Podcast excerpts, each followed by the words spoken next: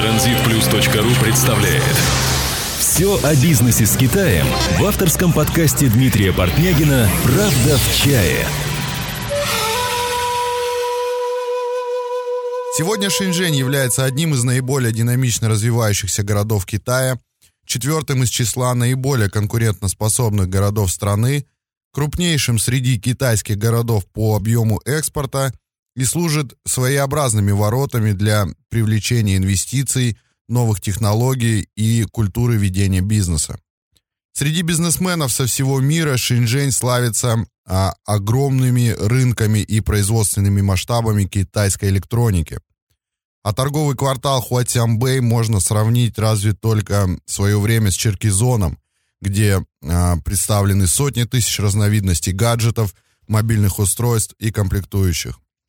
Сегодня у меня в гостях постоянный гость нашего подкаста а, Антон Гора, специалист по поставкам и производству электроники из города Шэньчжэнь, создатель крупнейшего интернет-форума о китайской электронике в Рунете sinamobi.ru. И тема нашего сегодняшнего выпуска – Хуатянбэй, крупнейший рынок электроники в Шэньчжэне. Правда в чае. В чае. Антон, привет. Приветствую. Антон, а, очень часто вопрос задают а, клиенты, а, очень часто этот звучит вопрос на форумах. В чем, собственно, отличие рынков электроники в Гуанчжоу и Шэньчжэне? Ну, стоит отметить два основных различия. Это прежде всего ценообразование и ассортимент. В Гуанчжоу цены на электронику немножечко выше, так как все знают, что эта же самая электроника производится в Шэньчжэне. Ее достаточно успешно все производители реализуют именно внутри Шэньчжэня на уже э, озвученном рынке Хуачанбэй.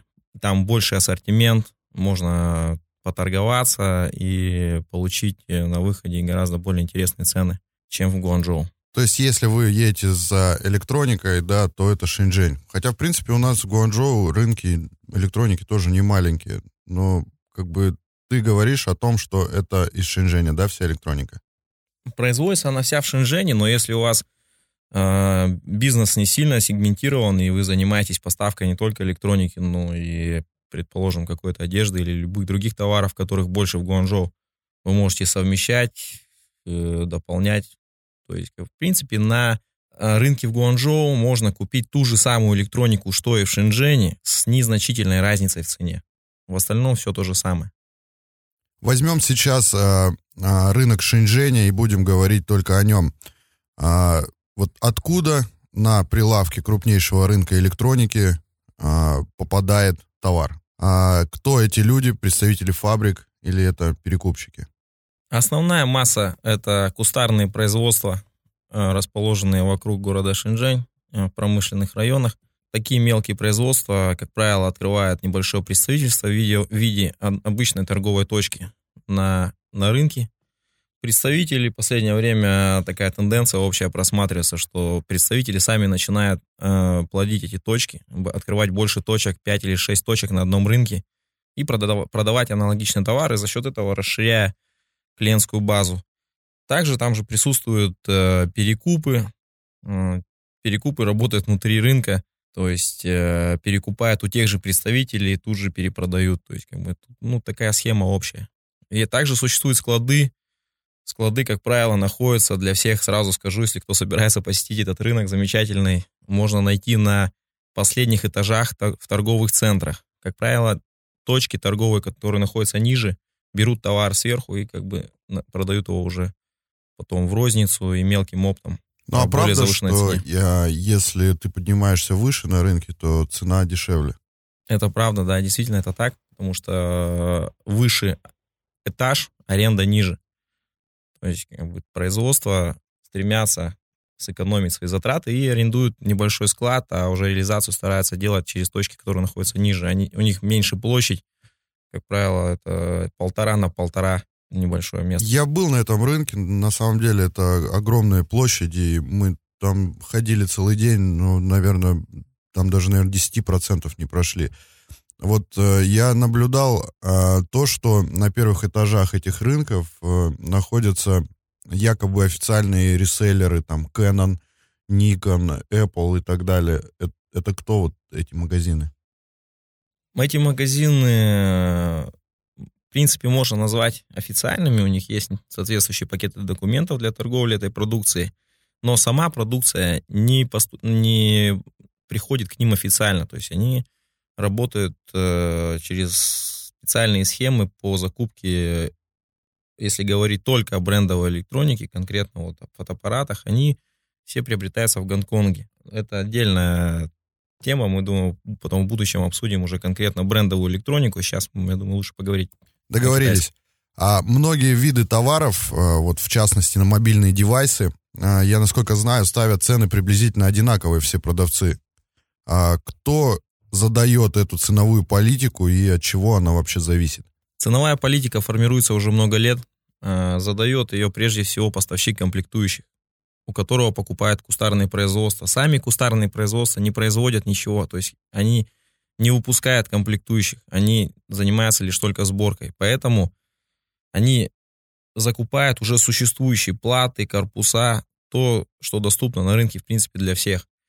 И цена на эти комплектующие, она одинакова. Далее ценовая политика складывается из того, как уже себя будет вести представитель на рынке, по какой цене он будет ее продавать.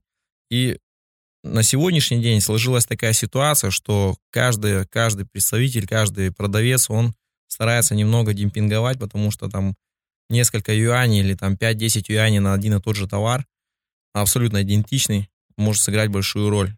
Поэтому Политика ценовая складывается только от производителей комплектующих. Сборка дальше передает на рынок. Рынок э, удерживает цену на одном уровне, стараясь немножко демпинговать, но есть плинтус, ниже которого они не могут опуститься. Как правило, наценка уже на рынке идет э, от 10 до 25% в зависимости от того, как вы уже договоритесь с ними, как вы изучите рынок. Вот скажи, допустим, а, возьмем за пример а, два, две точки, которые продают э, флешки, да, допустим, они между собой как-то договариваются по ценам? Они между собой не договариваются, потому что предположим, что это мы с тобой продаем флешки, да, возьмем в качестве примера. Я продаю флешки, на закупочная цена в качестве примера 2 доллара у тебя и у меня. У нас, у нас задача как бы заработать какие-либо деньги. Мы выставляем товар, ты продаешь по 2.30, а я продаю по 2.50 мы, мы, в принципе, находимся друг от друга в трех метрах. Подойдет заказчик, спросит, почему у меня цена. Я скажу, у меня 2,50, он пойдет к тебе, спросит, почему у тебя 2,30. Но ты уже, в принципе, ниже 2,30 опуститься не можешь, потому что это будет ущербный бизнес, учитывая аренды, зарплаты и все остальное. Поэтому цена будет удерживаться не ниже 2,30. Я буду стараться продать иностранцу дороже, стараться 2,50, закладывая протекцию, чтобы поторговаться немного – и я тоже, мне невыгодно опускаться ниже 2.30, потому что стоимость на аренду точки у нас одинаковая с тобой, плюс зарплаты, плюс вот, вот таким образом. Ну да, в принципе, ни, ничего сложного. А вот в каких случаях эм, коммерсантам, возьмем наших слушателей за пример, э, лучше прилетать в Шэньчжэнь на закупки, нежели работать э, через посредников дистанционно, через какие-то интернет-магазины или... На мой взгляд, э, тем людям, которые планируют заниматься электроникой, китайской поставкой, закупкой электроники из Китая, в первый раз обязательно, в обязательном порядке нужно приехать в Шэньчжэнь на рынок, увидеть все своими глазами, понять, как это все работает, определиться с ценами, с ассортиментом, с качеством продукта. Возможно, взять какие-то образцы для тестов, убедиться уже наверняка, что это точно все вам подходит, понять специфику доставки, оценить э, упаковку, другие моменты мелкие, то, что вот вы хотели бы видеть сами, то, что вы, в чем бы вы хотели быть уверены, что это будет именно так. В дальнейшем я бы рекомендовал, конечно, найти хорошего партнера, посредника или кто-то, кто смог бы вам за небольшую комиссию в дальнейшем делать все эти отправки, упаковку, консолидацию, сборку грузов от разных поставщиков. И, в принципе, я думаю, что можно было бы посещать раз в полгода или раз в квартал самостоятельно, смотреть новинки, тенденции, как меняются цены. Цены меняются постоянно в городе Шэньчжэнь. Примерно ну, раз, два, три месяца где-то меняются цены на всю продукцию. Ну и также они меняются из-за того, что меняется цена на комплектующие, да? Да, прямо, прямо связано с комплектующими. Э, цены меняются именно из-за комплектующих, потому что выпускаются постоянно новые уже продукты, такие как процессора, другие комплектующие. Старые комплектующие становятся дешевле, новые так как только начался сбыт, они удерживают цену, ниже, не опускают, и поэтому продукт становится дешевле, а более новый он более, более дороже. Соответственно, это важно знать и помнить. Вы можете на этом повысить свою рентабельность и сэкономить существенные деньги. Если клиент, э, допустим, задается таким вопросом, почему я должен работать через рынок, а не с производителем напрямую, и какая вот разница между этими двумя вариантами э, в ценовой политике?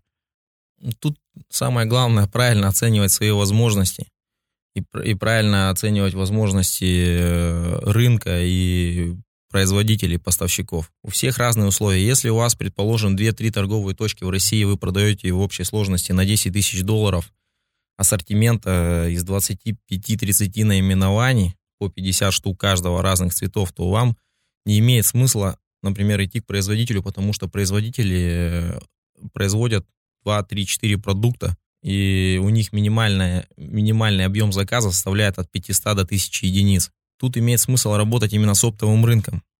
Как я уже говорил ранее, цена на оптовом рынке не отличается от производителя примерно на 10-15%. Это мы уже успели понять за много лет. Мы общаемся и с производителями, и с рынком, и постоянно анализируем ситуацию. Поэтому если у вас большое, большое количество наименований и небольшой объем по каждой позиции, то имеет смысл закупаться на рынке. Если вы серьезная сеть, компания или, или, или ритейл, супермаркет или еще что-либо, вам имеет смысл тогда уже работать с производителем и брать крупные объемы, за счет чего вы выгодаете на цене, потому что при больших объемах 10%, я думаю, каждый меня поймет, это достаточно серьезные деньги. Давай приведем пример. Вот, э, какие крупные компании закупают здесь у производителей? И о каких объемах вообще идет речь? Наши все известные крупные сети DNS, Связной, все, все закупаются здесь. Ну, средние заказы у таких компаний я могу только лишь предполагать, что в районе 10 тысяч единиц по одному наименованию. Я так вот в среднем беру, я точно не знаю, статистики мне никто не открывал.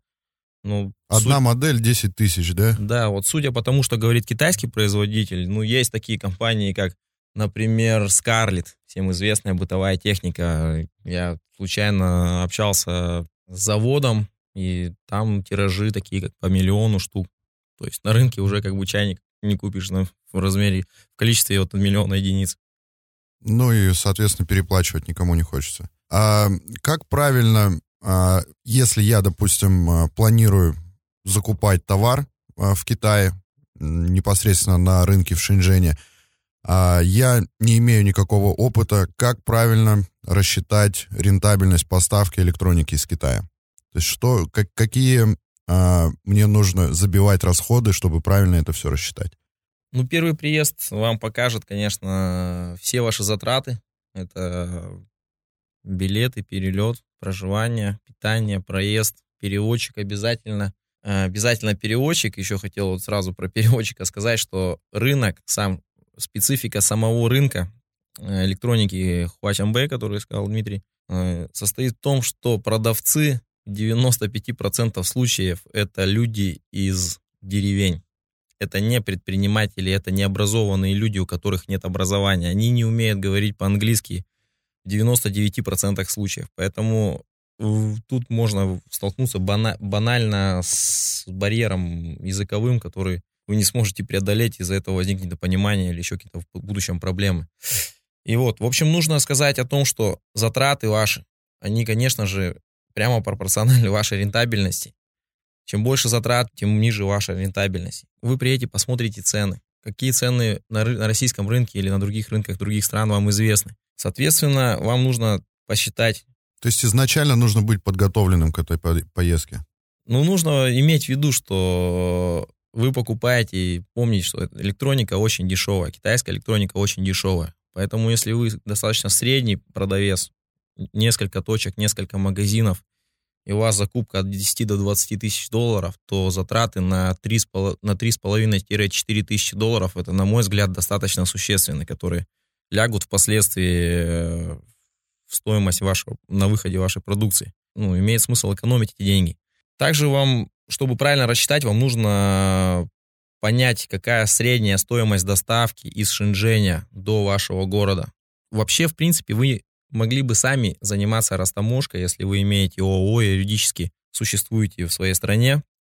Вы можете открыть валютный счет и работать с китайскими поставщиками официально, завозить, делать, ну, решать все вопросы с таможней самостоятельно. Но большинство, я уже напоминаю, большинство людей, большинство китайских поставщиков, производителей, они не, не зарегистрированы официально, они не имеют валютных счетов, они не, не экспортная компания, соответственно, они не могут вам отправлять этот товар. Получается, что у вас не остается выбора, вам нужно, необходимо будет воспользоваться услугами транспортных компаний, которых сейчас множество, карго, и понять среднестатическую стоимость на доставку одного килограмма или единицы товара до вашего города. Таким образом, вам будет достаточно просто посчитать рентабельность вашего бизнеса, рыночную стоимость, вы знаете, доставка стоит фиксированная столько-то за килограмм. Как правило, э, последнее время по группам товаров она не отличается. Насколько мне известно, есть общая фиксированная стоимость на регистраторы, телефоны, планшеты, если не ошибаюсь, они идут по одной цене. Таким образом, вы можете достаточно просто и быстро рассчитать стоимость товара на выходе. Допустим, мы уже посчитали, а, уже а, выбрали тот товар. Вот как грамотно а, сформировать вот отношения с поставщиком электроники вот на рынке? Как решать вопрос с браками? Хороший вопрос. Очень хороший вопрос. Э, брак это вообще больная тема. В электронике, да, непосредственно? Именно в китайской электронике. Угу. Это очень больная тема, и те, кто давно с ней работают, знают, что в среднем, ну и наша статистика об этом говорит, брак от 7%. Заявленный брак у производителя поставщика 3%. Они утверждают, что он не превышает 3%. Это норма, считается в Китае.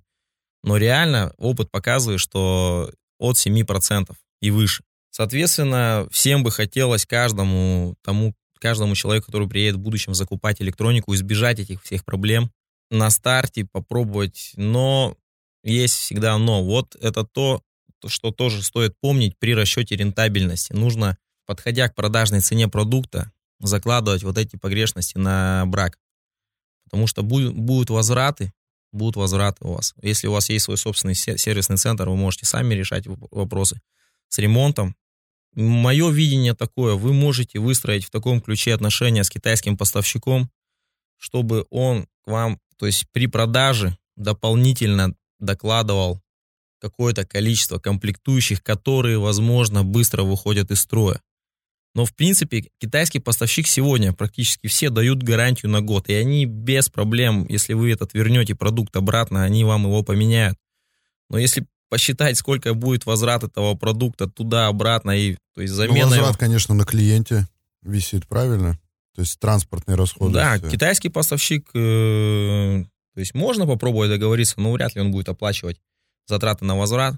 Он вам поменяет в тот же день, в ту же секунду, но если посчитать все эти затраты, получается, что затраты выше стоимости самого продукта, вам имеет смысл самому ремонтировать этот товар.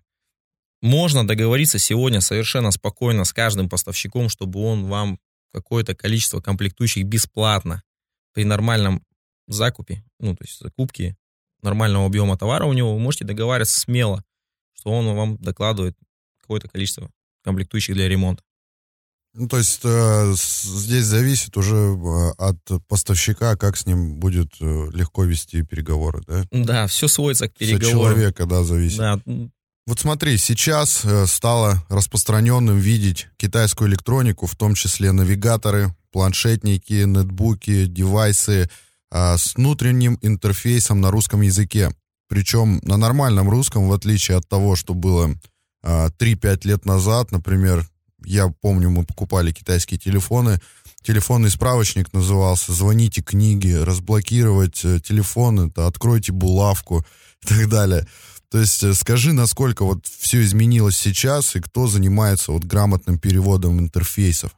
Многое изменилось с тех пор. На самом деле, сама электроника изменилась, сами телефоны. Если раньше была тенденция, то есть к дешевым копиям и клонам там, известных марок, iPhone, HTC и так далее, они работали на обычной прошивке, самодельной, так мы ее называли, кустарной 100%, ее делали э, непонятные, неизвестные программисты из китайских, совершенно не прикладывая усилий для локализации интерфейса и пользовались обычным переводчиком. Сейчас все стало намного лучше. Сейчас большинство телефонов начало, перешло на официальные операционные системы, такие как Google, Windows Mobile. Они уже изначально в пакете идут с нормальной локализацией, то есть как бы и в целом встречается, как бывает, когда такое, что нет, в принципе, русского языка. Но сейчас сами китайские производители, компании начали больше уделять этому вниманию и начал, начали улучшать качество продукта. Они привлекают специальных людей, то есть они открывают отдел программистов, кто занимается адаптацией, кто занимается переводом интерфейса. Плюс стоит отметить э, успешные релизы некоторых прошивок наших энтузиастов из России. Есть э, группа людей, э, которые занимаются разработкой оболочек. В частности, они устанавливают эти телеф... ну, свои собственные продукты на именно на китайские телефоны. Это на, все на базе андроида построено. Достаточно быстро все работает хорошо переведено, все как бы чисто. Ну, то есть а, предприниматель может купить на этом рынке абсолютно спокойно электронику уже русифицированную. Основная масса сейчас э, электроники, она русифицирована. Более того, русифицирована в большинстве случаев упаковка, инструкции можно почти везде встретить. Вот на регистраторах конкретно есть э, везде русский язык, везде инструкция русская, то есть товар готов уже к продаже. Да, да, да. Ну, если заказчик интересуется именно самым дешевым сегментом китайских телефонов, например, то все еще можно встретить такой вот, э, скажем, веселый интерфейс. Угу. Подешевле, да? Да, да, да. Вот э, еще вопрос есть. Многие хотят э, найти какой-либо ноу-хау, новые технологии в мире электроники. Где бы ты посоветовал людям искать что-то новое? И какие риски могут ожидать предприниматели при выводе нового товара на рынок своей страны? Сложный, но интересный вопрос касательно китайского рынка и китайских поставщиков в целом. Китай издавна славится своим уникальными э, свойством копирования разных товаров иностранных. Э, и сами, учитывая даже последнюю тенденцию миграции обратно в Китай, то есть раньше была экспансия, а сейчас специалисты возвращаются обратно в Китай, технические разные другие, и казалось бы, все ну, надеются, во всяком случае, что Китай уйдет от клонирования и будет сами выпускать разрабатывать электронику и другие устройства, оборудование. Но сейчас, к сожалению, ничего не изменилось, и в Китае ничего самостоятельно не разрабатывается. Максимум, что они делают, это воруют, копируют и дорабатывают уже в дальнейшем, добавляя какие-либо функции простейшие или улучшая продукт. Поэтому мой совет для тех, кто ищет что-то новенькое или ноу-хау, ну, думаю, что нужно следить в целом за состоянием рынка электроники вообще, рынка электроники вообще в мире.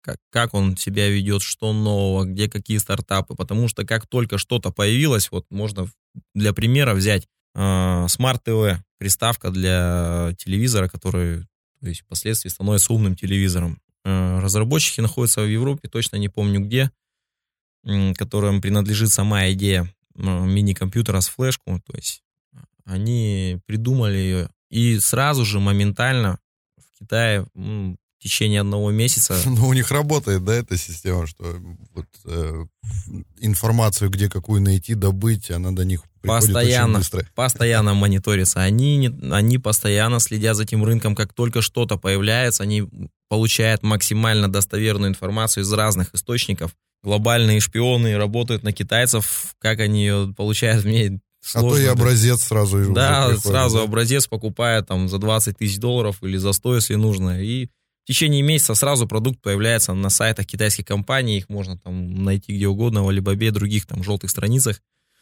Вот, так что я, мое мнение лично, я так сам наблюдаю рынок сам полностью целиком. То есть дальше это все уже мигрирует очень быстро в Китай и производится массово-массово. Это можно здесь найти. Да, ну, можно, и самое главное, я думаю, в принципе, можно посещать крупные выставки электроники. Такие, как в Гон- Гонконге постоянно проходят и в Гуанчжоу. Вот что касаемо выставок, извини, перебью, вот какое твое мнение после посещения таких выставок, кто там выставляет свои товары? В большинстве случаев. В большинстве случаев, э, ну, это последнее такое мое видение. потому что я уже много лет посещаю эти выставки и в перспективе думаю, посещать ли их дальше или нет. Э, последняя выставка, на которой я был в Гонконге, все те же компании, большинство торговых компаний, конкретные китайские марки, э, которые пытаются развиваться самостоятельно, которые сами ничего не производят, это они производят на сторонних мощностях свои продукты, стопроцентные клоны, копии. И вторая половина это разработческие ателье. Разработческие ателье бедные, как правило, не, небольшая группа людей, которая собрала деньги и придумала свой какой-то небольшой продукт. Вот это именно они и могут быть интересные. Но с каждым годом их становится все меньше, я не знаю почему. Да их перекупают, наверное, какие-то трейдеры. Возможно, они до, компании. возможно, до выставки они уже находят инвесторов и, то есть, пытаются уже реализовать, реализовать это до выставочное время, чтобы уже выпустить какой-то продукт. Вот, вот эти были раньше, ну, несколько лет назад, вот эти вот люди были интересны для нас. То есть мы их искали, мы их смотрели, мы постоянно пытались сотрудничать, общались. Сейчас все меньше, меньше, меньше, меньше новых продуктов, практически единицы. Можно за всю выставку найти один, максимум два небольших интересных экземпляра. Раньше это было ну, прогресс то есть шел быстрее, и новые продукты появлялись, появлялись, сейчас уже не то время. А правда то, что сейчас э, тенденция такая, что производителей э, заменяют сейчас э, торговые компании на выставках? Это правда, это крупные, крупные производители в Китае. Это не касается, это касается всех, любых, любую индустрию возьми, то есть везде такая тенденция сейчас, что производителю сейчас, производитель сам не выходит на международный рынок, он не участвует в выставках, потому что у него нет в этом необходимости. Он окружает себя специализированными торговыми компаниями, которые уже, уже занимаются продажей на, на другие рынки других стран. Уже более профессионально. Как правило, в таких вот производствах огромных, нет даже у них внутри даже практически нету англоговорящих менеджеров.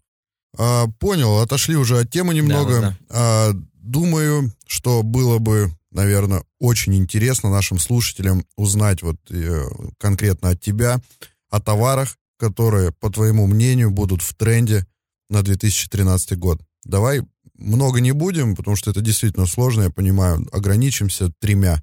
Это очень сложно, потому что только что я говорил, что новых и интересных продуктов становится с каждым годом все меньше. Ну, как мне видится, э, сейчас большой интерес, э, например, к умным телевизорам, TV, да, то есть как бы сейчас у нас, в принципе, тоже есть совместный проект, мы э, участвуем частично в разработке одного такого мощного умного телевизора для потребительского сегмента, то есть полноценного,